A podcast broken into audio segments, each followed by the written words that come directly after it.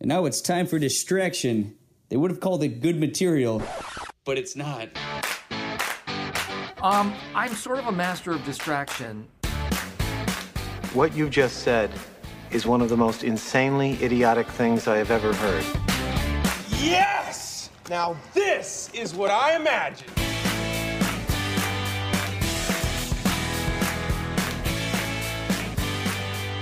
All right, welcome to Distraction, the podcast, episode 20. We are in the two zeros now. Thank you, Jordan, for that. Um, I don't know why I thanked you for that. I was going to say, I don't know what you're doing. Yeah, I'm, I was a beat ups tonight, drinking a little bit, having a good time. So we're going to thank each other for different things tonight. I will at least. So, episode 20, we're going to start. We're doing a big Oscar episode. It's the Oscar episode. We're going to go all over the big movies that are being uh, nominated, as well as some smaller films as well. Trying to get over that. So, our big news for this week we have a new co host that is a person we do not know. It's Davy Peppers. How you doing, Davy Peppers? I'm doing wonderful. How are y'all? I'm doing good. Jordan, say something now. Uh, yes, sir. Doing great. Yeah. Thanks, Tim. yes, sir. yes, sir. So uh, this came. My sister actually ditched out on us for Oscars. She was supposed to be our film expert. She recommended Davy Peppers, which is an awesome name, by the way, Thank for you. our Oscar. You know, type of uh, you know going about. So, Yeah. uh, Davy Peppers, what is your kind of background of films, and what do you want to kind of add to the conversation tonight? Um, I would like to add a lot of pretentious nonsense and just general drivel about about overhyping the importance of the Oscars. Um, I think I'm, we've uh, been missing that. We need some pretension on this show. Oh, that's that's what I'm here for. I'm I'm full of pretension. Is that a, oh, So is that a word? Or did I just make that up? Uh, I don't know, but All it's right. funnier if I did make it up. so yeah, me and Davy Peppers had a good connection right away. So he asked if I if he could swear on the show, and I told him we do we do we do good we do good play swearing here, and it's like that's forking awesome. So that was off the bat great news. Then he also mentioned the the the phrase "cool, cool, cool," Cool, cool, cool. and I said I hope this is a bad a bad phrase from uh, from Community. And he also said we're gonna get along very well tonight. So it was a very good start for me and Davy Peppers. We're off to a hot start. I, I do like that the first thing that your listeners will get to know about me is me going, hey, so we're going to be talking about the favorite. Can I drop the C word on this podcast? Because that's basically what the question was, because that word comes up a lot in the favorite. Oh yeah. you know what? Whatever the good good place allows, we'll allow- allow it as well on this show. The, Do, what- do what you got to do, though. The goodness has not yet tackled the C word, unfortunately. Yeah. So So we'll yeah we'll see how the we'll see how the night uh the night goes from here. We here. might have to so, come up with our own version. yeah, Just Yeah. punt. punt. Yeah, punt's Punt. a good one. You can use the punt word. Um. So right. yeah, pretty much we're gonna get into all the, the big categories of the Oscars and just try to make sure we get as pretentious, I guess, as we, as we can now. Now that Yes. the episode is here, so let's let's start it out. But so I'm, I'm, I want to be the betting guy. You know, one of the best odds? Jordan, you can be the average Joe guy. David Pepper, you can be kind of. Do you want to be the expert, or do you want to be the average Joe as well? I I am slightly uncomfortable and also slightly too comfortable with the word expert. So if you're cool with it getting to my ego, I'm all right with it. I love to uh, inflate the ego as much as I can. Beautiful. Okay, so the first category, and we're going in order of what they did last year, of what the order they did. So the first award they did last year for presenting was actor in a supporting role. So I think this is a clear shot of who's going to win it all, based on kind of an unadvantage of Mahershala Ali being nominated for the Green Book. Does anyone have any disagreements with with him winning it all for actor in a supporting role? I mean, he's going to win. I Yeah. personally would like it if Richard E. Grant won um, for Can You Ever Forgive Me, just because Mahershala won uh, two years ago for Moonlight, but he is the best part of that movie easily, so I I have no complaints with that. Yeah. So I- yeah, I'll, I'll say this too. I thought he was the main actor for a long time. But right. That's the what I was just gonna say. Yeah, I thought he was the main actor, and all of a sudden I see the the categories and he's the supporting actor. I'm like, I don't understand it, but since it is this kind of, uh, I guess, flaw, he is the winner technically. Yeah, I mean, it really kind of was more Viggo Mortensen's character's story. He's more of the lens you're viewing everything through, but so he gets by on that, and it just seems, yeah, he, this role was just so massive for him that it gave him a real opportunity to shine. Like, look at the difference in screen time between Mahershala and Sam Elliott in A Star Is Born. It's dramatically different. Yeah, it's it's the classic category fraud stuff. Like Mahershala should be, or at least should have been contending for lead, but Yeah. No, I agree, and I, I thought he, I thought he did a great job in the role, at least for me. I Yeah. thought his most powerful kind of statement was within a 50, a ten minute draw of. I mean, we don't want to spoil anything on the show, um, but he was in you know jail, and then he went from out of the out of the jail cell to saying like, "I'm not black enough. I'm also not white enough." I'm I'm paraphrasing, obviously. He did a, a much better job at acting than I do.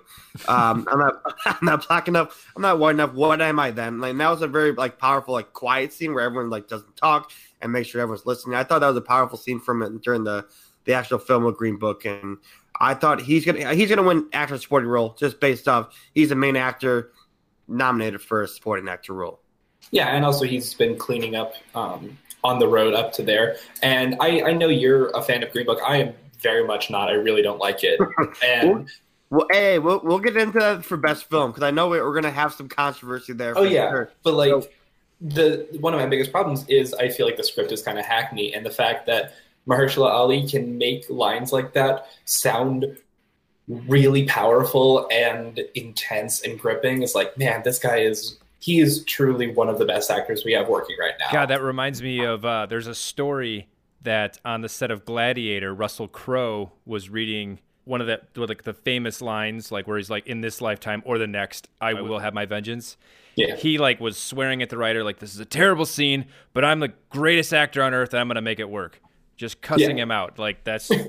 I just love that story. I feel like everything Russell Crowe does is just further to enhance the myth of Russell Crowe being who he is, and I and I love it. Yes. That was great. So if we if, if you were to pick a winner that wasn't Mahershala Ali, who would it be from this category? Yeah, obviously you have Richard E. Grant for Davy Peppers. Jordan, do you have a, a pick for this one? Um. So I didn't get a chance to see Vice. Yeah. So I can't really comment on Sam Rockwell. Uh, as far as Sam Elliott goes, I think he did great, but it was just I just don't feel like he had enough screen time to earn this. And I thought Adam Driver was great.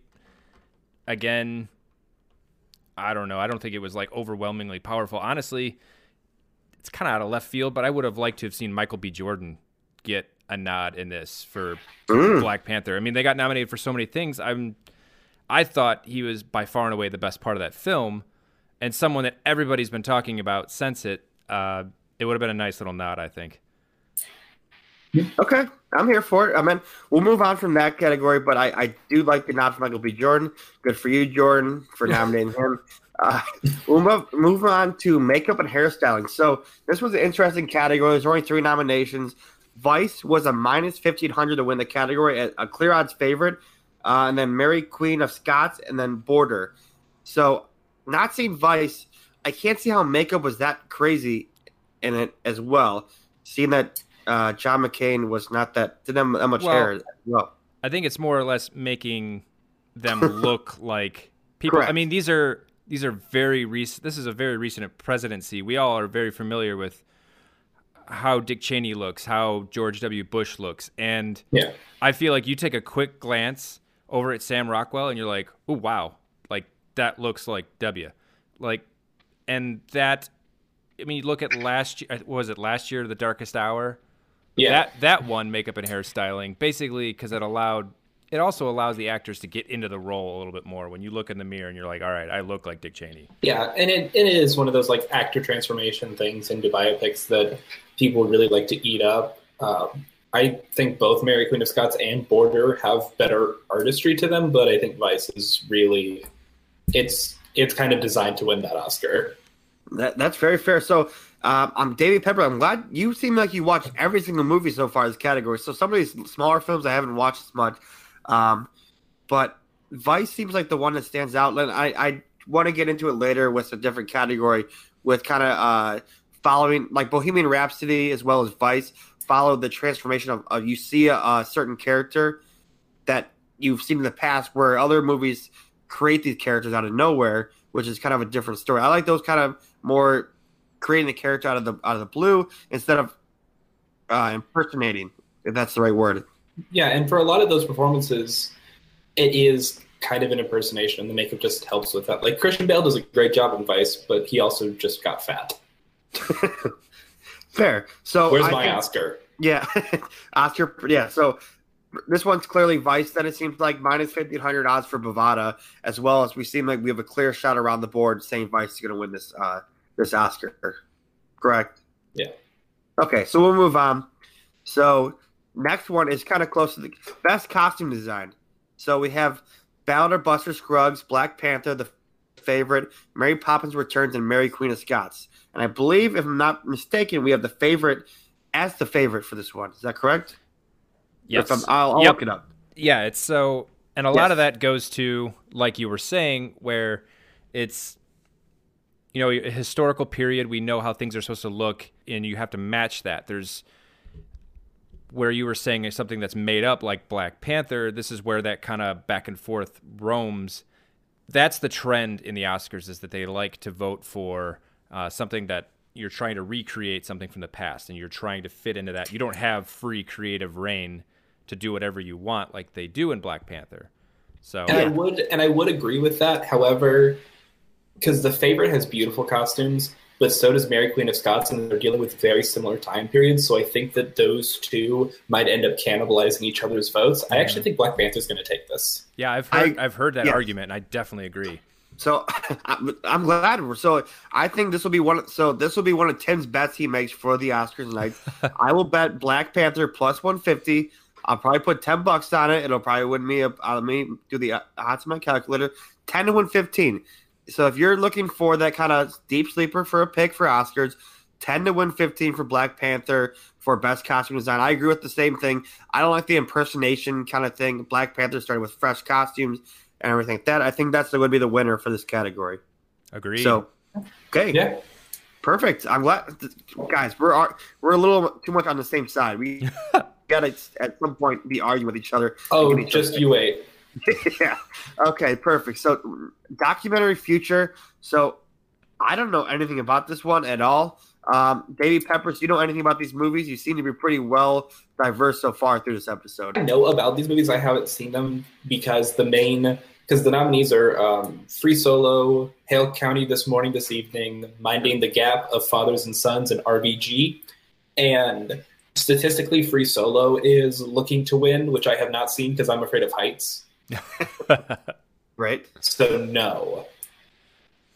yeah, it's, I think it's really going to come down to uh, Free Solo and RBG are the two with the most uh, buzz around them, um, and a lot of people are picking Free Solo, which is a film about yeah rock climbing.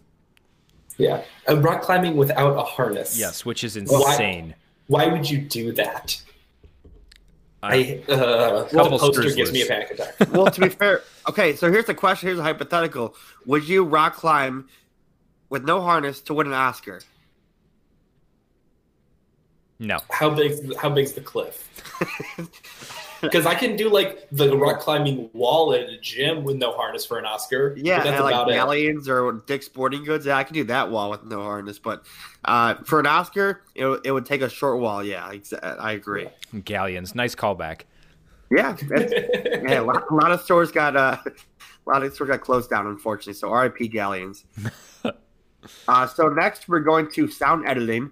So this is more for the the film industry. That's why I wanted Haley on because Haley, I know David Peppers, you know Haley as well. So more of the background behind the scenes that I want to get into. That's kind of uh, as you're kind of a average Joe watching movies, you don't really see these kind of sound editing types of processes that really make a film go around. Um, so we do have Black Panther, Bohemian Rhapsody, First Man, A Quiet Place, and Roma. And I'm gonna look at the odds right now while you guys talk. So I think it's important to kind of differentiate sound editing and sound mixing, which is our next category, since most people, I mean, including myself, I literally Googled it, and I know for the most part what they are. So sound editing uh, is where you're collecting the sounds for a film, because when you're actually recording on set, you're just most of the time you're collecting just the audio from the, your lead characters, your main actors. You're not uh, collecting the car noises, the door slams, like all those noises are recorded in post. and that's Yeah. really what this is about. Once again, this is not this is not a category for the average Joe like me. Uh, I can just say the odds that First Man is a, a, a clear on favorite to win this award, with The Quiet Place and Bohemian Rhapsody being a close second. Um, David Peppers, do you have any comment on who do you think the winner would be of this award? Uh, I would like First Man to win because First Man's not going to win anything else. Uh, I What, what is First Man? I didn't. I never even heard of this movie. Uh, it is Ryan Gosling is Neil Armstrong, and he goes to the moon and is very sad about many things. it's Maybe it's a legitimately great movie, but it made very little money, and no Oh. one saw it. So they deserve an Oscar. Yeah. I, okay. I'm I'm there for that. I might bet on that just because they deserve something. Yeah, and and honestly, First Man's score by uh, Justin Hurwitz is one of the best of the year, and the fact that it wasn't nominated is upsetting to me. All right, Jordan, what do you got for us? Uh, yeah, I I agree with the. I mean, just if you watch this film, hearing the noises and stuff, it really puts you in a very uncomfortable situation because you're you're watching Ryan Gosling as Neil Armstrong go through all these test flights for the initial like launches uh, from NASA, and it's just your your palms start sweating. It's nerve wracking, and the audio that they used, you forget that you're not actually in the cockpit of a real spacecraft. It it it just incorporates everything and it brings you there, and it is disturbing, and it gives you a whole bunch of respect for what these early astronauts went through, um, and I think it definitely deserves it. Yeah, and now now that you say that what the movie is, I definitely watched about an hour of it. Not because, and, and I didn't stop it because I'm on, on purpose. I watched an hour because I was watching on a a legal site. I watched on a legal site, and about a half hour into the movie, it was not working very well, and I had to turn it off. So The FBI showed fault. up at your door and they were like, "No." yeah, they, they told me not to watch anymore. But I do remember, like, in the kind of makeshift, you know, uh, spaceship, whatever to call it, uh, it, it didn't sound very good. But they were still going with it, and he was, you know, trying to, you know, it, it is what it is. I'm I'm voting for First Man, so that's all. That's all I need to know at that point. Cool.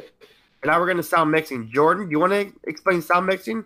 Now that you explain sound editing so well. Yeah, so sound mixing. So now that you have recorded all these sounds and somebody went out there and recorded your your door slams, your car engines and stuff, this is how it all mixes together. So how loud is the oncoming train versus somebody talking in the foreground? Are you hearing it, you know, it's how it's mixed coming forward and are the actors shouting over things like that's really kind of builds up the tension and all that stuff. The mixing is very important when it comes to that. Yeah, so I want to comment first. I think, well, maybe I'm just going going off uh, what I see. I feel like war movies usually win this award, if I'm not mistaken. Yes. Just based off explosions and stuff like that. So we don't really have any big, I guess, war movies in technical, but Black Panther would be the most war movie we have in this category. So I do think it'll win this award. I don't know what the odds are yet, but I think this wins it based on being the most war sceney type movie. I would agree with you because it's usually either war musicals and and again it's one of those things where there are two musicals that will kind of eat each other alive. Um, even though I know Bohemian Rhapsody recently won um, the Audio um, Critics Association Awards, I believe is what it's called. I don't know the, the big audio award. But I think that for sound mixing, it's going to go to Roma because the way that the way that Alfonso Cuarón used like 3D sound mixing to make you feel constantly inside of the scene, I think is something that a lot of people are going to take notice of. The only issue is that it was on Netflix, where most people saw it, so I don't know if the full sound scope is going to come through. Yeah, and I, I think with the sound uh, mixed with that as well, you felt I, I you could definitely notice it when I watched the movie. I was definitely looking for other stuff outside of the realm of just watching a storyline. It was more hearing the sounds of the culture of Roma in general. So when like they would go outside of a, a place, they would hear the loud sounds of the city as well as like people selling stuff, people as being loud, the the instruments that go on. So I think they did a good job with that as well. The only thing that problem I have it is plus 5,000 on Bovada, the lowest odds of all the nominations. So if you, I mean, I think they did a great job of the sound mixing, but it is very low odds for what it is in this category, with Bohemian Rhapsody being the, the clear on favor for this award. Yeah, that's the one that I was going to go with. I think the way that they. I mean, we'll get into my feelings on this film a little later, but the way that they integrated some of the recording scenes uh, into the live action, you know, the live uh, concerts, it was very well done. Um, and it really kind of encapsulated you, and it really had a strong feeling um, of excitement. And those concert scenes, I think, were obviously the best part of the film. So, Yeah, and another thing to say, Stars Born uh, plus 105 for this one. There's also a very concert generated, you know, uh, film, and they're still behind Bohemian Rhapsody. Do you, do you agree with Stars Born being below Bohemian Rhapsody, Davy Peppers? I, I mean, I. It's very hard for me to distinguish my feelings on Bohemian Rhapsody from its individual technical aspects, uh, especially because of the the like concert scenes.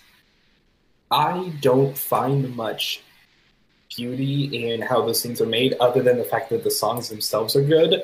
I think that the way A Star Is Born uses the songs in junction with everything happening around on screen is much more cinematic. But then again, they did nominate a movie like Bohemian Rhapsody because they like Queen songs, so anything's possible. yeah.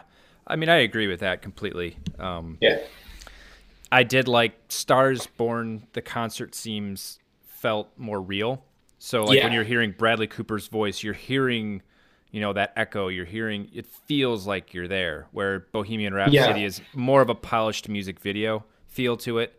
Um, Yeah, like you can you can hear you can smell the oxycodone on Bradley Cooper's breath. Yeah, and it's just a beautiful thing to behold. Absolutely. So I think we were all over the place with this one, which is a good thing too. Yeah. Like we had we had some votes for Roma, votes for Black Panther, which are very good odds. So if you were to, I mean, Bohemian Rhapsody will probably win this one based on their. I mean, it, I don't like that it won Best Film for you know before. And I, I think it got a little overhyped, but I still enjoyed the movie. But I, I don't know. I like the idea Yeah, of Black Panther Roma winning this one with very big odds. So we're moving on now to Best Foreign Language Film, which I think it's pretty easy to say Roma's going to win this one, hands down. I think it's like minus 3,000 to win this one. yeah, Roma will win. I think Cold War should win because I think Cold War is a gorgeous and perfect film, but Roma's nominated for Best Picture. It's going to win. Wow. So how do you how do you hear about the movie Cold War? Where does it come from? And like, give me, put me through that aspect. Like, oh, Cold War's a good movie. Where do you hear from it? Um, I mostly because it played the film festivals where a lot of these foreign films start out, and a lot of Oscar, a lot of Oscar films start out at either Venice, Telluride, or TIFF, and just kind of seeing the trajectory from there. And Cold War, it's a Polish film, and it's by the director of the 2014 winner for Best Foreign Language Film, Ida, um, Pavel Pawlikowski. Uh, and it was showing at an art house theater in Tennessee, and that is where I saw it. Yeah, and it is No, it's so that- good. That's awesome because like when you see these categories, sometimes if you are the average Joe like myself, I don't know any of these movies except for the one that kind of like Roma stands out because it's a Netflix one. It's nominated Right. for best movie. So I, like for me, I don't really get to see the, the other sides of these movies until the actual Oscars day when they say the nominees out loud. I'm like okay, like Right. I might see that after the Oscars are already over. But And I highly recommend watching Cold War, and um, I'm planning on watching Shoplifters soon because that just got released on iTunes, and I think Cold War should be on Amazon Prime in like a month or so. Okay, that's perfect. Yeah, I'm. I think after doing these podcast things, you wa- start watching more movies, start diversifying yourself to see other things too. So I will definitely. I might not watch it, but I will definitely make myself look it up and try to you know get the summary of it. So, um, Um, make sure. Yeah, sorry to Uh-oh. jump in here. You skip production design. did I? Yeah. Well, Jordan, I can't be perfect every every once in a while. And producer Tim put that. Producer Tim put that in red for me to, to remember. So that's my bad. You can't be perfect every episode. Um, okay, production design. Jordan, you want to start us off with that? Uh, yeah. Um, I'm going to go with. So this is a little difficult. Some of them, like the favorite, I think, is one after kind of really doing some research online. I agree with some of the arguments I've heard. Is the only reason I'm picking this over Black Panther is I feel that the favorite used the sets and the in the story, and it helped be more of a character in the story than some of these other ones were. I would agree with you there. My only thing is that I feel like looking at the production design for Black Panther can kind of be difficult because the visual effects in the film are terrible. And I feel like they might muddy over the really excellent production design. And especially if it's going to get costume, I think, yeah, I think the favorite's going to take production. Yeah, I would love for Black Panther to win this because that, that throne room is awesome, but I don't know. You're right Yeah. about some of those graphics. Not good. Yeah. I will let you guys argue about that one. So I just I'll tell you guys the odds with this one. Uh, the favorite is the favorite minus two thirty. Black Panthers plus two hundred, while Roma backs it up with plus nine hundred. So that's kind of the main three favorites of that one. So it looks like it's pretty much between the favorite and Black Panther, like you guys said already. So I would pick the favorite, just be the name the favorite, being a homer on that. Nice. Never seen it. and I, I actually wanted to watch the favorite too, so I, I was on my illegal uh, website to watch the movie, and it wouldn't load, so I didn't watch it based on that reason only. So I should. I'm gonna pick the Black Panther because the favorite wouldn't load for me. So there you go. Um, that's all I Punishing the movie because the torrents don't work. Exactly. Beautiful. I mean, hey, maybe some of the voters are doing the same thing uh, that I'm doing right I mean, now. they get sent screeners, so I don't think they're doing that. Well, now that I'm a movie podcast with Jordan, maybe they'll send us screeners and I can watch it legally through uh, something they send me. So that'd be I've done some podcasts and I've gotten like online screeners from like really small movies. It's the coolest feeling in the world because they have the little water. Like I've been watching movies and they'll have the watermark and it's like this is the property of Davy Peppers and I'm like, ooh, it is. That is incredible. I love that story Right, That's amazing. And then I always hate the movie and they're like, hey, did you review the movie? And I'm like, you're not gonna like it, but yes. So you're you're, very real about the review too. You don't you don't you don't BS them. No, like um, it, there was a it was a Korean film from this year, Burning, and uh, and one of the reps contacted me. Was like, "Hey, did you ever do a review?" And I was like, "Yeah, you're not gonna like it. I didn't love it, and the other two people I was with did not like it at all. But if you want to scour for the nice things I say, you're more than welcome to. But it's not gonna be a love fest. Yeah. I mean, hey, that, that's that's pretty. That's cool indeed and ready. So like, if you're doing reviews for films, and I don't know, I want I want to get a film sent to me now, and be honest. It's yeah, and, and it's one of those things where like everyone is constantly trying to get their quotes on a poster. Like you see the same like three people over and over and over again, like A.O. Scott for the New York Times. It's because they write and they speak in such a way where everything everything is designed not to give honest film criticism, but to get on the back of a Blu-ray, and that's just it's skeezy to me.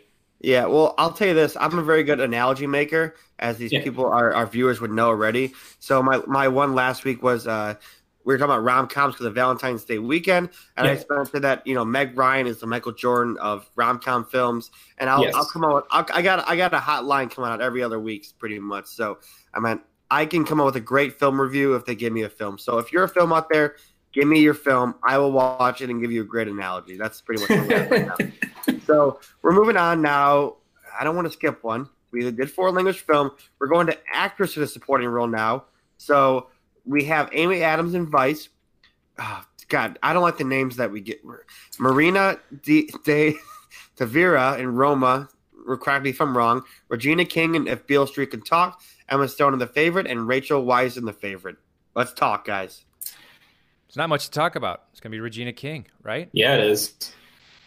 This one is one of the locks of the night, I would say. So probably don't put any money on this one, Tim. Yeah, it's minus 280, Regina King, so she's the clear on favorite for this one.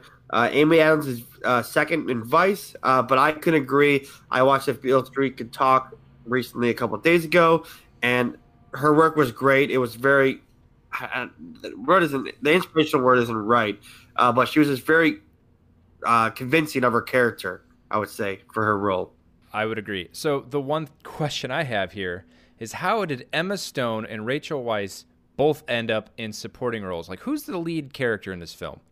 Like where's Uh, because Fox Searchlight went to the director and said, "You got to pick one to be the lead," and he apparently like slaved over the decision. Was like, "What do I do?" And then eventually he came up with Olivia Colman. All right, that makes sense. So Um, I don't understand. Like the favorite is one of these. You know, it's nominated for best film. It's in the top three, probably for odds as well. Why are the the supporting actors so low on the odds compared to uh, what the film is uh, portrayed to be? I don't think either one of them really stood out. I know there was a lot of chatter around Rachel Weisz for a little while, and she took home some awards, but I'm, I was not as not impressed. But it's also because they're both. Again, it's another thing with the, the two of them are taking each other's votes.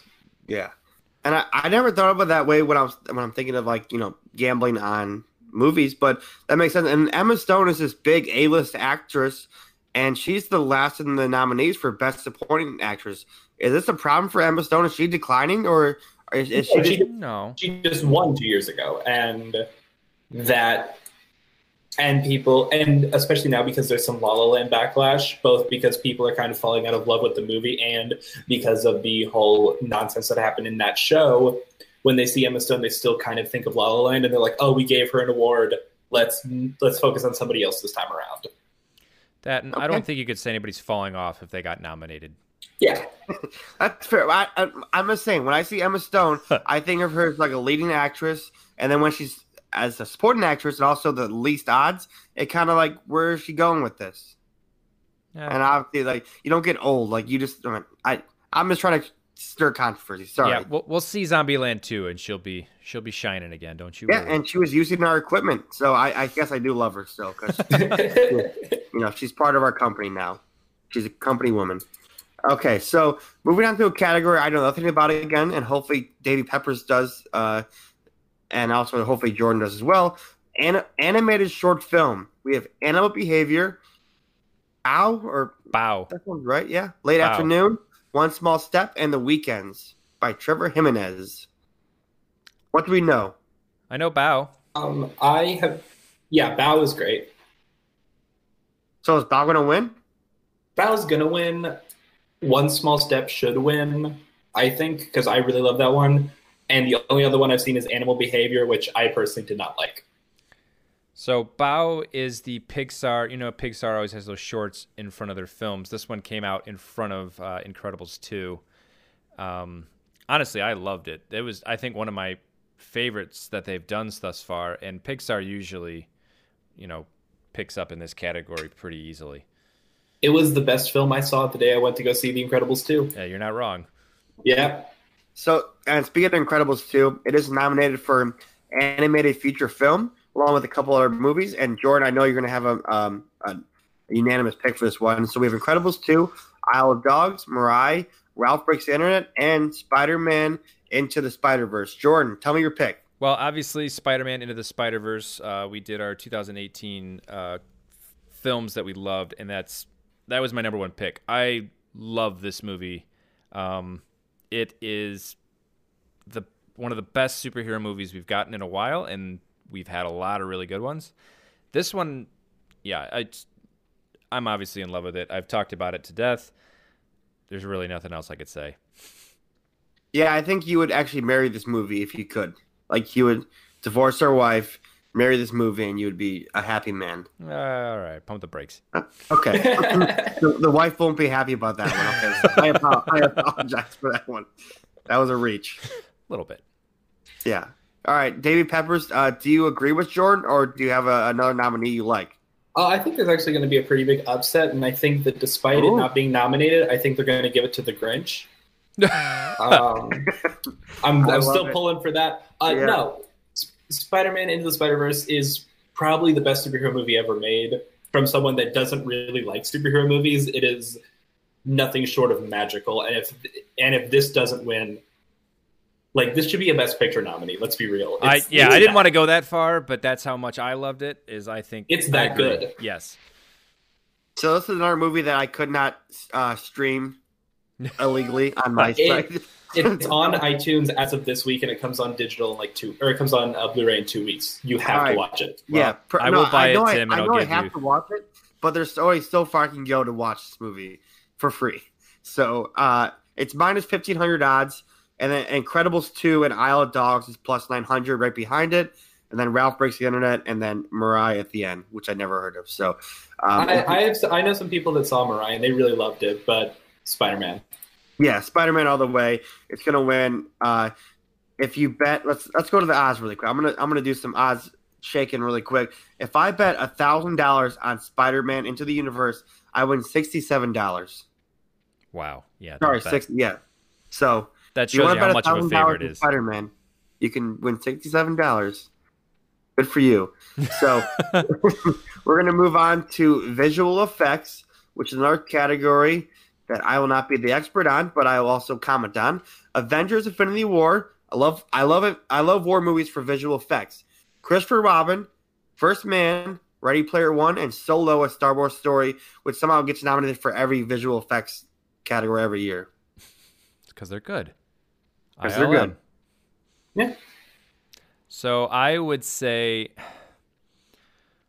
as I'm kind of in between on this one between Avengers: Infinity War and First Man.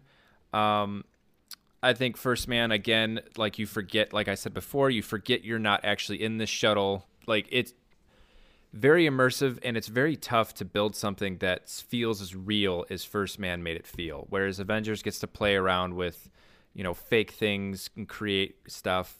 First Man, you didn't know that you weren't in a ship, and I think it really needs to be recognized for that. But I would say that I would go with probably Avengers: Infinity War. Yeah, it is. I would say it's the best visual effects of the ones nominated. But Avengers: Infinity War is a movie so big and so glossy that it ate the visual effects budgets for Black Panther and Ant Man and the Wasp. So like, it's, it's a pretty movie. Yeah, I'll say uh, like Eddie. So like, I'm a stereotypical guy for the most part. Visual effects and sound editing, sound mixing always seem to go to war movies. Like I said, Avengers: Yeah. Infinity War. If I was a betting man, I just put on the war movie or the one closest to war as possible. So my money would go on Avengers: Infinity War right away. Yeah, honestly, Yeah. my one last comment here: the fact that Ready Player One was even nominated is a little insulting. I thought that movie looked terrible. I was so the design of that it is movie. The design of it is terrible. The actual like like a lot of the actual like craftsmanship. It's the same thing with uh, Alita Battle Angel, which just came out recently. Like the design is awful, but the actual craftsmanship is pretty well made, just because they threw enough money at it that it couldn't not look good. sure. Yeah, Yeah, I, I, I, I get where you're going. Yeah, I understand that, but yeah, the design was is so terrible. I, I was a big fan of that book, and I just I hate that movie. it's a terrible movie. It's quite awful.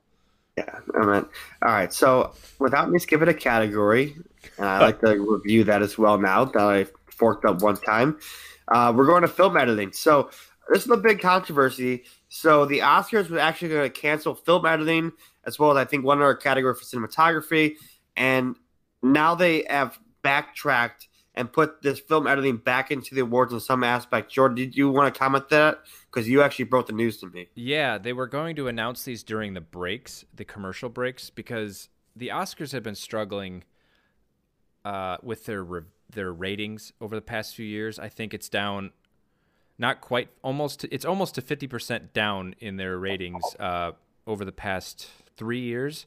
So they're really trying whatever they can to try to bring some energy into this, and they've done quite a lot of things, and they've this this off this season has been a terrible PR nightmare for them. They they announced this, it got a lot of flack. They went back on it. They were going to have a category for most popular film or like popular film category so they could get their Avengers and their Star Wars and make sure that people your average Joe had movies that they actually saw and people backlashed that so they backed off of that. You know, it's just it's been a very rough year for them and i know they're trying to enthuse some younger energy and get to the popular the you know your casual fan a little bit more but oof i'm glad Yeah. that they i'm glad they included this though Yeah, so Davy Peppers, I'll ask you a loaded question. What do you think? Of, what do you think of the Oscars this year? Like, what's what's going on right now? Are, are they okay? I think the Oscars is very focused on trying to get people to watch their show and not about awarding film craftsmanship. And with the popular film and with the Kevin Hart stuff and with them trying to cut down the songs and trying to cut out the awards and it all goes back to 2009 when they didn't nominate the where the year after they didn't nominate The Dark Knight for Best Picture, a bunch of people got very very mad at them and they started to panic and they've kind of been in a stage of freak out for 10 years where they're trying to get people to care but here's the thing no one is going to care about the oscars as much as they did in the 70s 80s and 90s because movies are not going to the movies to see anything is not an event anymore Correct. like yeah. like there's a reason that films that were in the top 10 box office were nominated for best picture. Stuff like the godfather or titanic. Like these huge huge movies would still win because they were big dramas. Like you if you wanted big adult storytelling you go to the movies. Now tv exists and everything else is more ubiquitous. The movies aren't as exciting and trying to bend the Oscars to what is now exciting people, which is pretty generic filmmaking, is not going to do anybody any favors because your average Joe is still not going to watch the Oscars because they don't care, and the film nerds are not going to watch the Oscars because they feel like their one safe space for loving these weird, weird movies is evaporating. Yeah, and I think the everything is just, everything has changed. Like social media era has changed the movie industry as well, Yeah. as well as just like like I said before with me, I watch these movies illegally on my TV, so it changes the experience of watching the movie in general. So when you watch a th- uh, movie at a theater, you get the whole you know surround sound. You're in a big theater; it feels more special. While watching in your home is a, a different feeling. Even though you're more comfortable, you're not really watching it with the same uh, intensity as you would in the movie theater. So, and I but think you're still watching it, and that's and that's the difference. Is you're still at some level seeking out and trying to put these movies into your brain.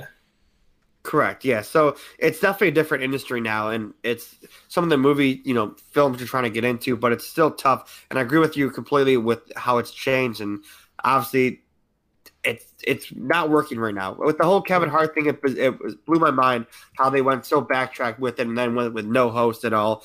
It kind of frustrated me, makes me not want to watch it, but I still will watch it because I want to see who wins the award still. But uh, yeah, not happy with it. Yeah. Jordan? Speak, speaking of which, there are some little rumors floating around right now that Whoopi Goldberg is the secret host of the show. She's not going to be. Goldberg. She's not going to be with? in title a host, but she will be taking on a lot of the ceremonial duties of a host.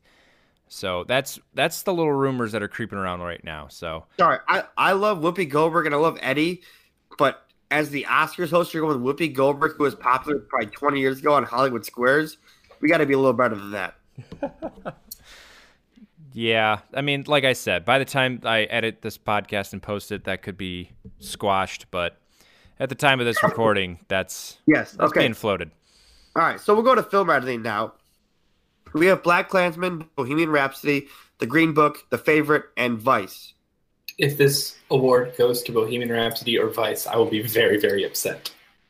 Because the editing, especially Bohemian Rhapsody, like the editing in Vice is very obnoxious and flashy and I think bad. But the editing in Bohemian Rhapsody is literally should be taught in schools as to how not edit a film with more, how not to edit scenes with more than two characters in it. It is so jarring and so disorienting, and it is just it's terrible editing. Um, I I'd be cool if Black Klansman won. I or the favorite, honestly, or Green Book. I don't think the editing's that special, but I don't have a problem with it. Yeah. Yeah. I did like the editing of the favorite. I think the timing and everything they did, it was it really helped the film. It helped. I'm honestly, I was a little surprised when I watched it. Um, how funny actually the favorite was to me, and I think Yeah. the editing and the timing of everything really played a factor in that, and that helped it along. I will bring up a point that I heard, and I want your take on it, is that some of these voters aren't watching all these films, you know? They're only Yep. watching little snippets. And if these voters are delivered the side by side of Bohemian Rhapsody, of Queen's performance at the Live Aid, and that's all they see, they might be swayed by that. And they might think, oh, this film's got great editing because look how precise they made this scene versus reality. That takes a lot. And it could potentially carry some weight if people are only, voters are only watching that. No, absolutely. And again, the same thing happened. Bohemian Rhapsody won an editing award recently.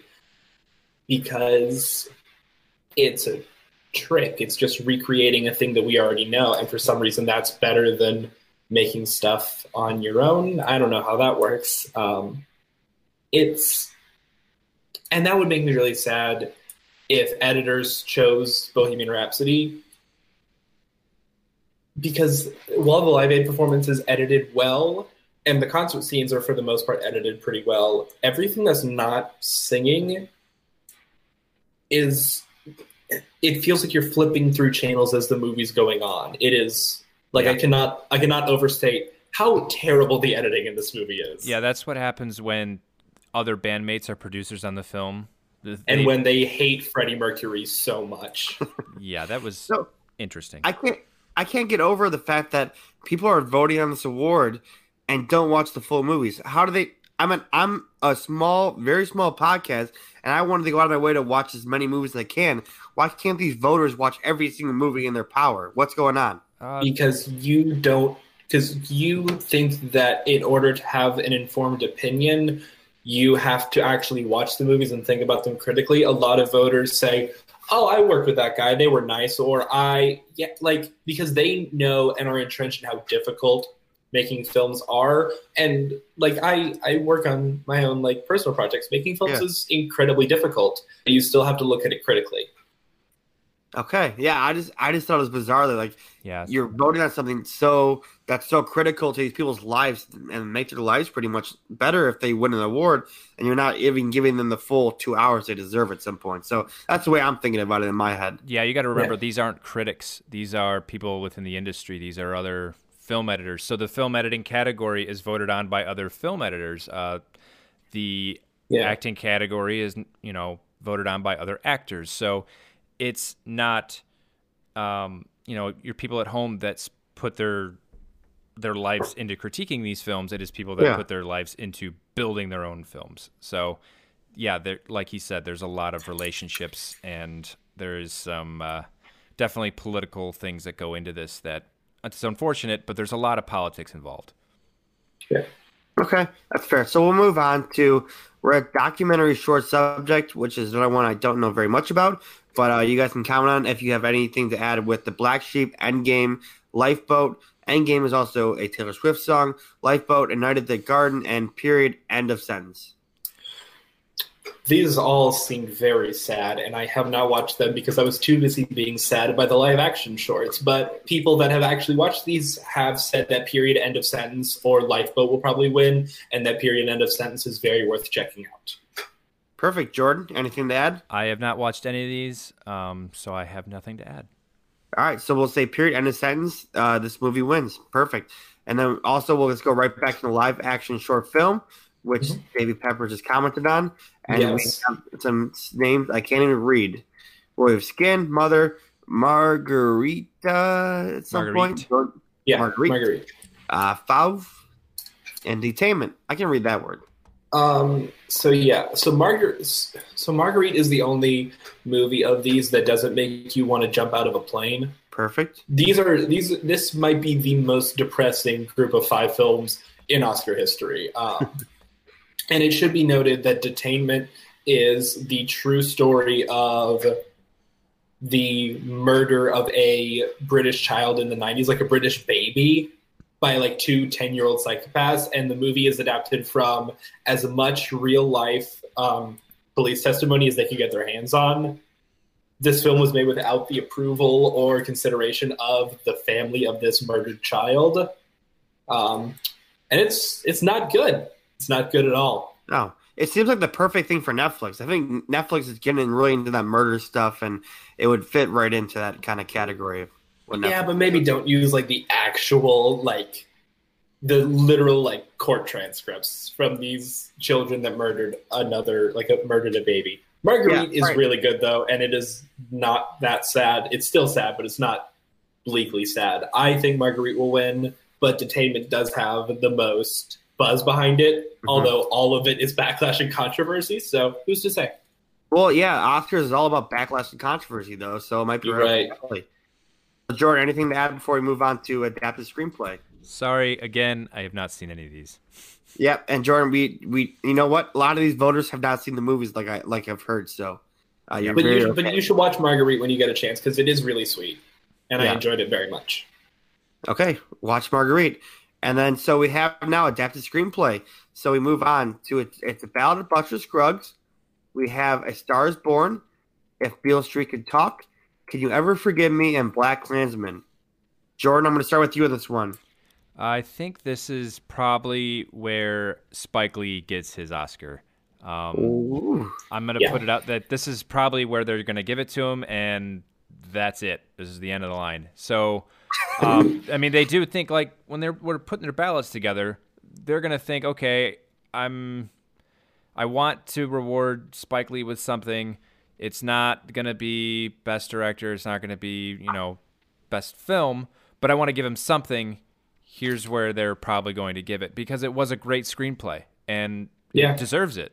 And this is a good, great opportunity for him to win an Oscar that he deserves. I, I enjoyed Black Klansman a lot. This was one of the first Oscar movies I watched throughout my process of watching all the movies, and I really enjoyed it. I think Spike Lee did a good job with all these other movies on the category list. I think it was one of the better ones out of the, the five that were on this list. Yeah. Uh, it's really good, and I think it will win. I would like if Can You Ever Forgive Me won, but that's just because I really enjoy that screenplay. But that's just me. Okay. I think we have a lot of to kind of keep going fast, making sure we get all the films. So we're going on to original screenplay now, which is the favorite, First Reformed, The Green Book, Roma, and Vice. Are, is Roma going to be the favorite for this one as well, as we're kind of moving through best film and kind of original screenplay type stuff? I don't. I don't think so. I think it's going to go to the favorite because, like what you were saying, Jordan, about how um, how your pick for adapted screenplay is Black Klansman because that they want to give it something. I think this is going to be the oh, we want to give the favorite a big award. I really liked Green Book, um, and that would have been my choice for best original screenplay. I do like the favorite, and I could definitely see that winning. Yeah. Um, I know that you had a problem with Green Book. I I I enjoyed it, so that would Yeah. be my my push. There is, I would say Green Book deserves this one, um, but I, for the same reason that I said before, you know, there's politics in this, so it might not win this one. Yeah, I, I mean, don't get me wrong. I don't hate it anywhere near as much as I hate Vice. I wish I'd seen that one, so I can't. No, you don't. No, you don't. I still, I I'm gonna, guarantee. I'm gonna watch it. And I'm sorry about that. So my question is pretty much um, original screenplay over best film. What's kind of the difference between it? Because we have a lot of the same nominees for what is going on. Like the favorite, Green Book, Roma are all part of the best film category. What's the difference between original screenplay and best film to best categorize it? Uh, honestly, for most in in most years, screenplay becomes kind of a consolation prize award. Um, that's I mean that's usually how it is. So Okay. that is probably going to be what happens. Uh, but then again, this year is very weird and it's very hard to predict if anything's going to is going to make any sense. Yeah, so Oh, if that was the yeah. case, then I would say Roma wins best film.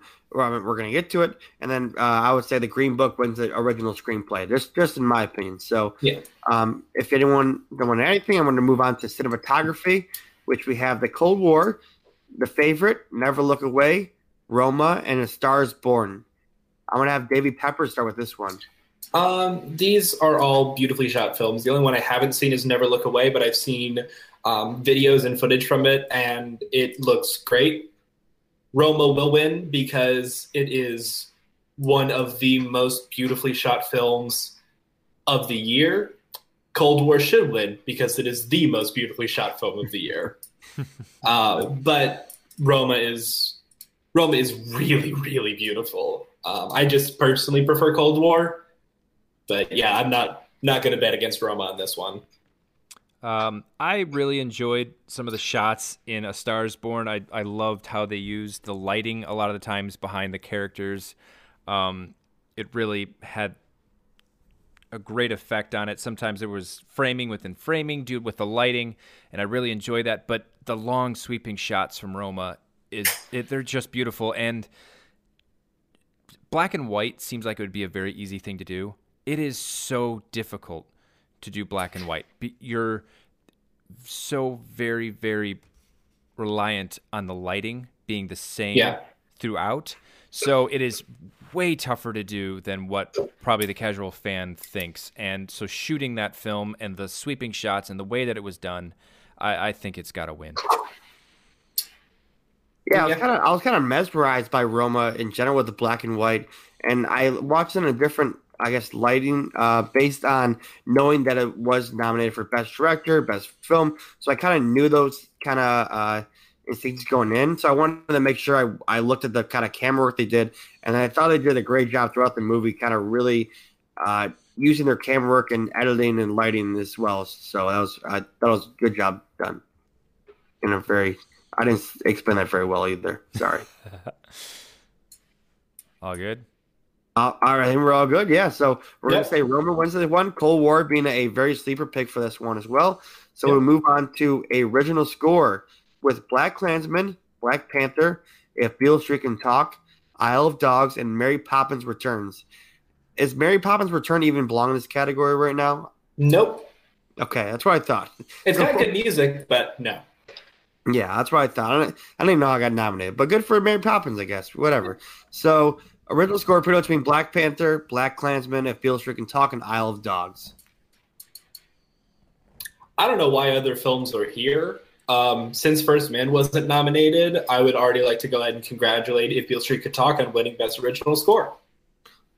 I believe this one was the favorite too. So, Oh yeah, no, it's it's yeah, it's by a lot. it's gonna win, Yeah. and it's also a beautiful piece of music. Yeah, so it's a lot. It's if, if you don't know Beale Street Can Talk, it's based on jazz music and that type of. Uh, it, it's pretty much a consistent base throughout the whole movie with the jazz music, and kind of like the music is very a part of the story as much as it can be. Um, Jordan, do you have a, a, a say on Beale Street Can Talk? Have you seen it, or if you have another idea of what movie you would pick for this category? Um, I have not seen if Beale Street could talk. That's on my list. That's the next one. I I binged a lot of a lot of movies this weekend, and that one, uh, unfortunately, got pushed to the wayside, and I didn't get time to get to it. Um, It's very good, very very good. yeah, I'm, that one I'm excited to get to. Um, unfortunately, hopefully I get to it before the actual Oscar night. Honestly, I liked the favorite score, and I'm kind of disappointed that that is not listed. Um, It's because it uses a lot of classical music in it, and it, it, it was not considered. That's too bad because I mean, I really l- enjoyed how they used the score in that film, uh, especially when the Queen is having some of her problems with gout. Um, it's very intense, uh, and of course, the Michael Hurwitz being left off of this is, you know, as you mentioned earlier, kind of a big deal. As he swept all the other awards and he wasn't even nominated uh, for Yeah. um, First Man. Uh, I don't know. Uh, None of these else stand out to me, so I don't really have an opinion. Those the other two I thought were way better than what I'm seeing here. So Okay, as we're gonna go to something way more beautiful. That's original song. So this is something that I have bet on with a one film, Shallow, which lost me at least sixty dollars already in the Grammys. So thank you for that. So I will not be betting on this uh, category, but we have the song "All the Stars" from Black Panther, "I'll Fight" uh, from RGB by Diane Warren and Jennifer Hudson, "The Place Where Lost Things Go" from Mary Poppins Return by Mark Sherman, Shyman, Sherman, Scott Wittman, and Shallow stars born Lady Gaga, Mark Ronson, Anthony Rossomando, a lot, lot of long names, Andrew White and Benjamin Rice, and When a Cowboy Trades His Spurs for Wings, Ballad of Buster Scruggs. Is A Star is Born the favorite to win this award? oh yeah, Yes. Okay, that's what I thought. But of course, you know, as a person who's lost sixty dollars on Stars Born, uh, I don't want to bet this one anyway. I don't care. you probably shouldn't. like- It's it's. I think this one's a lock. Yeah, so with big odds like this, obviously, I bet with I, mean, I bet it on the Grammy, so that's my fault in the first place. But uh, the "Shallow" song had a very important reach to the actual movie, and it with the other songs that you see here on the list, they don't really have the same kind of uh, structure to it as well, and the same beauty, I guess. Agreed. I Okay. liked all the stars, and I like what Kendrick Lamar did with Black Panther, but I don't think that it's. Uh, I don't think it's in the same category. Perfect. So we'll move on to our little uh, little ad in the middle, and then we'll move on to some of the big the big boys of the night. So Let's get on. Okay, and we have the big boys. Like I said, the final four. So we have best directing, which is Spike Lee of Black Klansman, Paul Palkowski of Cold War, Yorgos Lanthimos of The Favorite, Alfonso Cuarón of Roma, and Adam McKay of Vice. Sorry, Tim. That was a lot for you to say. I don't like big words, guys, if you couldn't tell. And I don't know why I read those. I should not agree to that ever again. Yeah, sorry.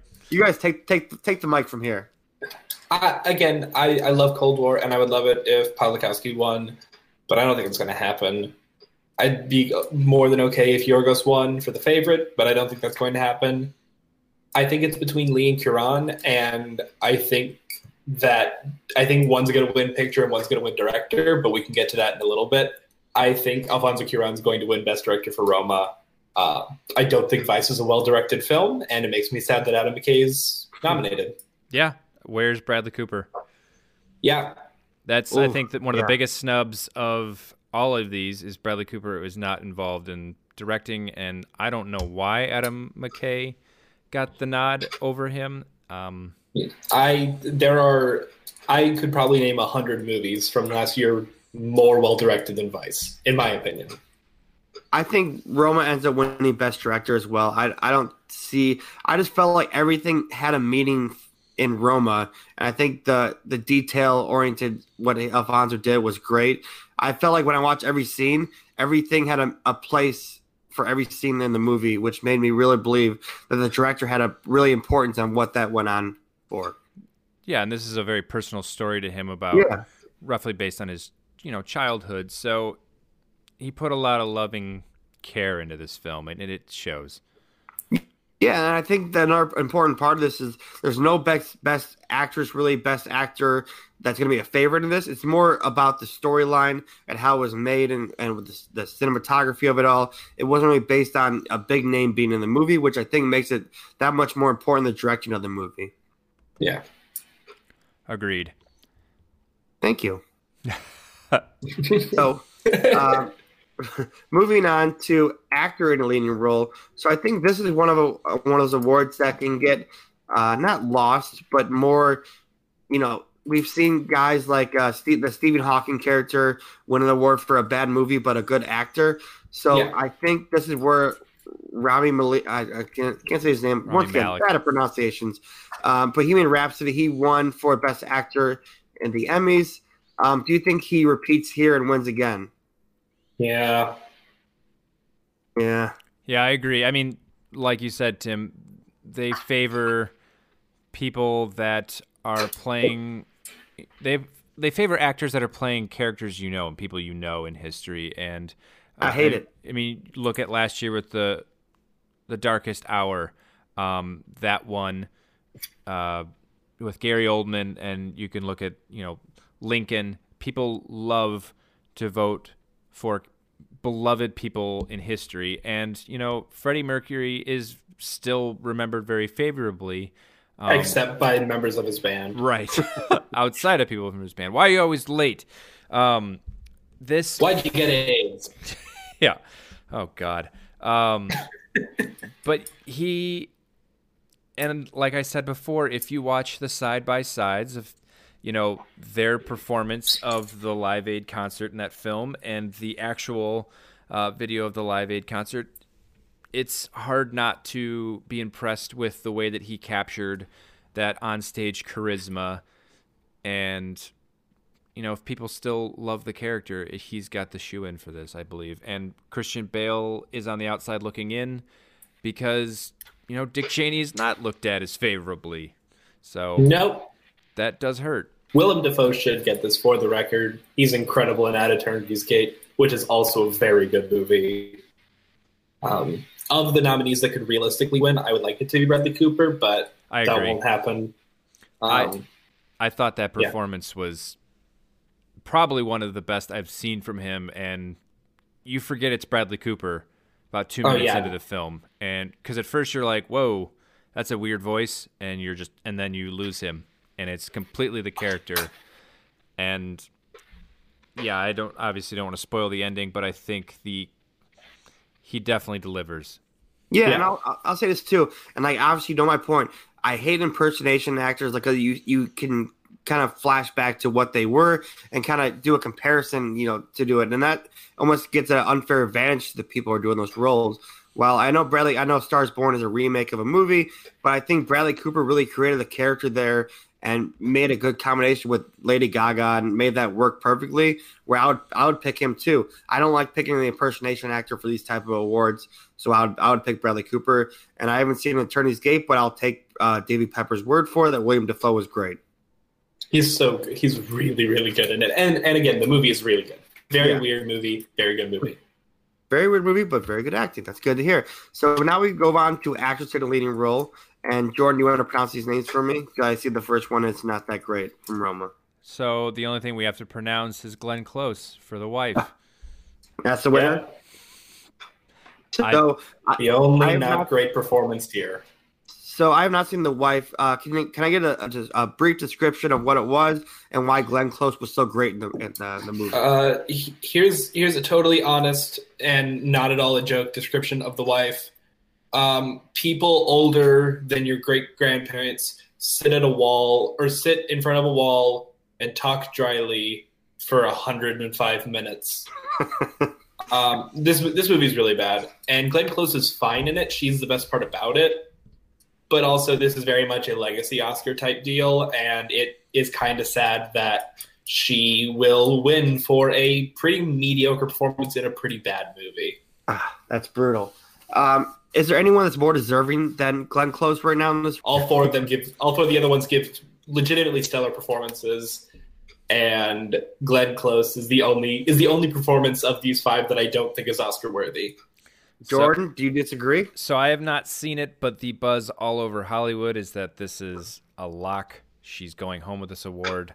She's Yeah. she's won a bunch of other awards prior to this one, a lot of the precursors.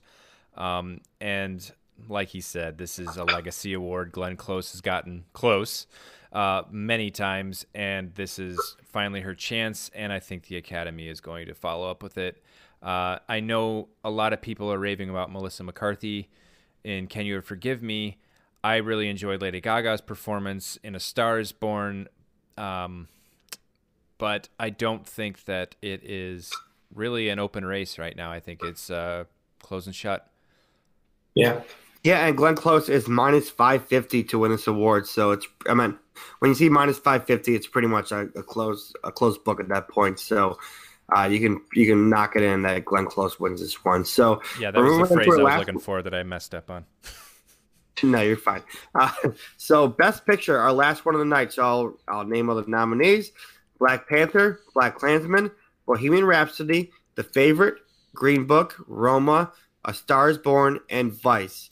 So, I guess I'll start it off with this was a controversy with my sister as well. I thought at the time, just based on odds, I would pick the Green Book, but there was some controversy because Green Book had some uh, non. I, I don't know how to explain the word. They didn't explain the racism very well. It's very Disney style of like explaining how racism works in in our modern day. Is that correct uh, for you, Davy Peppers? Uh, it's. I mean, I, I do find it to be a very simple look at this, and knowing that the basically the family of the character played by Mahershala Ali has disputed every single thing in the film, including the fact that these two people were friends, is really is really interesting to me, and not necessarily in the way that I think the movie wants it to be. I also just don't think it's particularly compelling or funny, especially in a year where we had films about race like Black Klansman, Blind Spotting, Sorry to Bother You, If Beale Street Could Talk. Green Book is very much the safe option, and I don't think it says I don't think it does anything necessarily wrong. It's just it's it's a movie that was pulled from 1985, and it has not learned anything or grown at all in the time since, and it just it's just it's Yeah, I- just it's just there. Yeah, when I when I me. watched it, I I first got the idea. So I watched I watched the movie with my mom one time. It's called The Guilt Trip with Seth Rogen and, and Yeah, and it, like obviously the the car trip has been done plenty of times. Like it's Yeah. been like you go across country, you do the trip, and you kind of go through these adventures. I thought it was done in a, a better way, I guess, for me. Like it was more an unnatural. Everything felt natural what they were doing for the the music trip going to the southern states. So it didn't feel like it was forced the storyline at, at all. I do think Mahershala Ali was very good in the movie. I like Viggo Mortensen, so I didn't I didn't think it was a bad movie at all. So that's why I Yeah. did enjoy it. I don't think anything was forced along the line. As my dog is crying to me right now. So I I think that it is one of my favorites to win the the best movies, the best pictures, well, still, um, even with the kind of disputes as well. I know Bohemian Rhapsody won best film was already, and I know that there were some disputes on Freddie Mercury being portrayed the right way as well. I would be very disappointed if Bohemian Rhapsody walks out of this with No, this no, no. nod. No, I'm just I'm just telling you that Bohemian Rhapsody already won an award for best film, Right. And the the whole thing, Freddie Mercury, there there was some disputes already from what it was happening. So I'm just saying, Green Book could do the same thing with what they're doing as well with their kind of disputes and storylines as well. No, And I yeah. mean, I yeah, I think every film that's nominated that's based on a true story has some historical inaccuracies. I mean, Black Klansman has them, Rhapsody, Green Book, and I'm sure there's something inaccurate about Vice. I don't know. I didn't care to look. yeah. Uh, so I think one of the big things that is going to come into play this year, unlike all the other car- the categories of the Oscars, this one's voted on much differently than the other ones. It is those are all popular vote and they are voted on based on the category. So, like I said before, if you're an editor, you're voting in the editing category. Um, best picture, everyone can vote. And if you don't get 50% of the vote, it goes to a more, of. it's just a very complex voting style where it takes, all right, whoever put, you know, say the movie at the bottom of the list and whoever voted for that as their number one, they take all those votes and they look at who they voted at number two and they move all of those votes up and they keep moving votes up. I know this not very well described. Um, you know, you almost need a graph and visual aids to really understand how this is Yeah. done. It's it's very complex. So basically, in a race like this, where there's a lot of discussion and there's not a clear favorite, it's no one's going to win that 50% vote. So there's going to be whatever the safest pick is is probably going to have the best shot at winning. Which is Roma. Uh, Uh, but but here's the thing. Roma is three things that the Academy does not like and do things that have never happened before. It is a foreign it is a film entirely in a foreign language.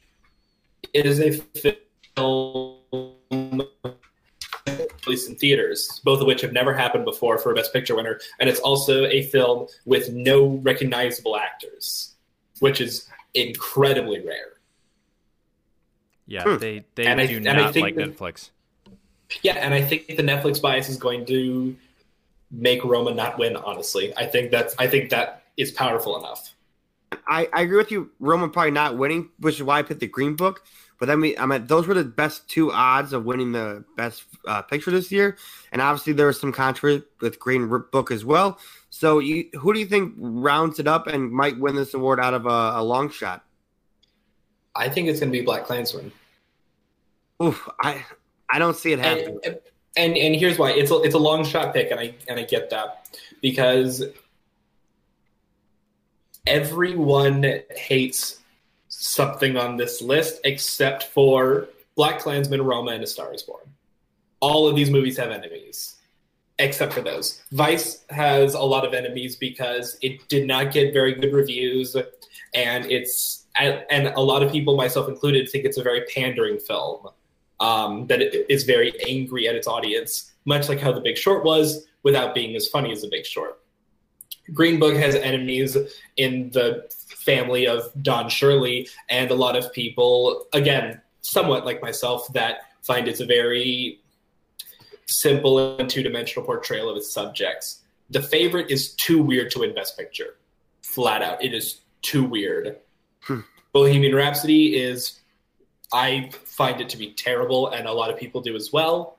And Black Panther is a comic book movie, and they're not going to give Black Panther comic book, and they're not going to give Black Panther this a is the first comic one to book. be even nominated, let alone win. So Yeah, and I don't think it will. Roma's a Netflix movie, and Star is Born does not have the pull that we thought it did because Star is Born didn't get the director nomination, where Spike Lee did. I'm saying Black Klansman's going to win Best Picture. I do like that for the odds aspect of it too. Like if you think about it, really, and that and that aspect of it, you, I think the favorite could be one that kind of comes out of the the odds end on that one, just based on what you're saying too, with Roma being a Netflix and and you know the, all the other kind of equations that go into it. So I the Green Book, the favorite, are the ones that kind of stand out to me as winning Best Picture at the end of the day. Even though I haven't seen the favorite, but it just seems like one of those movies that stood out with costume design and all these other different aspects of the movie to go along with it. Yeah. Um. So I try to think. I, I think we pretty much wrapped it up pretty well. Do we have anything to add about the Oscars? Any predictions was going to happen inside the Oscars? Anything crazy, a nip slip, or someone going to swear at the, the the cameras tonight, or the night, or Sunday? I want there to be a camera on Spike Lee's face the entire time because watching him in like the Hollywood Reporter roundtables, where he's just staring down um, the director of Green Book the entire time, is a wonderful sight to behold. And I would like a camera on him the entire time. Yeah, I'm I'm okay with that, and I think there's all right, something's going to happen no matter what. I think there's a, a good chance that Jimmy Fallon's going to try to do some skit that won't be funny, or Yeah. Jimmy Fallon does something that's not funny at all. That'll most likely happen. Um, other than that, I think will be a, I think it'll be a pretty boring show with no host, and they're going to try some new stuff that won't work, and then they'll kind of learn from it, and then do a better show next year. Yeah. Or any any predictions for uh, some random stuff happening at the Oscars? Ugh, um, I think it's. I think maybe the best picture is enough draw to bring people in because it is so wide open. Uh, and in previous years, it wasn't this, you know, wide, wide open. Yeah. And you do have a couple films in here that a lot of people did see. Uh, Bohemian Rhapsody is the highest revenue um, biopic ever. So there is a little bit more to bring to that. So maybe maybe the audience retention is a little higher. But, you know, I don't know. I think it's going to be a very boring year to be honest with you. And I'm not I'm not over the moon looking forward to this one as I have in years past. Yeah, Yeah. I think our I think our podcast would be more exciting than the actual Oscars. If that's if that means anything at, at all, it probably doesn't. It doesn't at all. But I think Davy Peppers, you did a great job. We're gonna do Well, thank you so much for having me. Davy Peppers. We have this little thing we do. We do three shout outs at the end of the episode, and we give one recommendation. You have any shout outs you want to give right now, and any recommendations for TV shows or movies you want us to watch? I'm gonna, I'm gonna shout out your sister Haley for reaching out to me and just being like, "Hey, you want to talk about movies?" Because yeah, I always like talking about movies. That was that was delightful. Um, I'm gonna shout out I, just just the the good people working at Nintendo for making wonderful games on the Nintendo Switch, so I can have a Nintendo system and not feel like a child. that's beautiful. Um, that's that that's that's my shout out, and I would also like to shout out um, my car for never working. yep, I've been there. Yeah, because it's cold in Illinois, and the battery doesn't like to work when it's cold. Yep, we've, um, we've all been there. All right, so any recommendations for movies or TV shows? Uh, recommendations: uh, TV show. It's on Netflix and in its fourth season, currently on the CW, which is going to be its final season. A musical romantic satire called Crazy Ex-Girlfriend that I love very much, and also a movie from last year that, if it were up to me, would win most, if not all, of these Oscars. Blind Spotting. Okay, so Crazy Ex Girlfriend. I'm pretty sure I, I know one of the songs from the show. I've watched a couple episodes. It's I have friends. I I definitely, definitely have. have friends. no one can say that I do not have friends. It's, great it's a great. Yeah, it's a great song. That I mean, I've only watched a couple episodes, but there are very funny scenes in that already. So I, I would actually go along with that recommendation of watching that show. So I'm gonna shout out one uh, Bud Light and Buffalo Wild Wings. Uh, that's only one, one shout out. So I was you know enjoying both those tonight. Shout out to Billy Eichner, and also shout out to the Oscars for being the Oscars. I guess for giving us that show to talk about. Yeah. Uh, I will shout out uh, my cat, who's finally sat next to me and hasn't made a peep. So I don't know why that happened, but I'm going to try to mimic that every week. Uh, I'll shout out Zachary Levi as I do every time, and uh, little recommendation for. Um, I know we've brought this up on the show before. The Umbrella Academy that got released on Netflix, uh, which is the brainchild of former lead singer of um, My Chemical Romance. It's uh, it is a kind of twisted version of the X Men, and it's just like a. I'm only a couple episodes in right now, but it's I'm intrigued by the characters. I think that the characters themselves, if the storyline is not a little, eh, the the characters themselves are enough to bring you in. So. Um, check it out on Netflix if you're looking for something interesting to watch or binge. All right, perfect. So, like we say every episode, drop it like it's hot. Bye. Bye. Goodbye, everybody. Guess what? I was secretly an undercover rock star this whole time.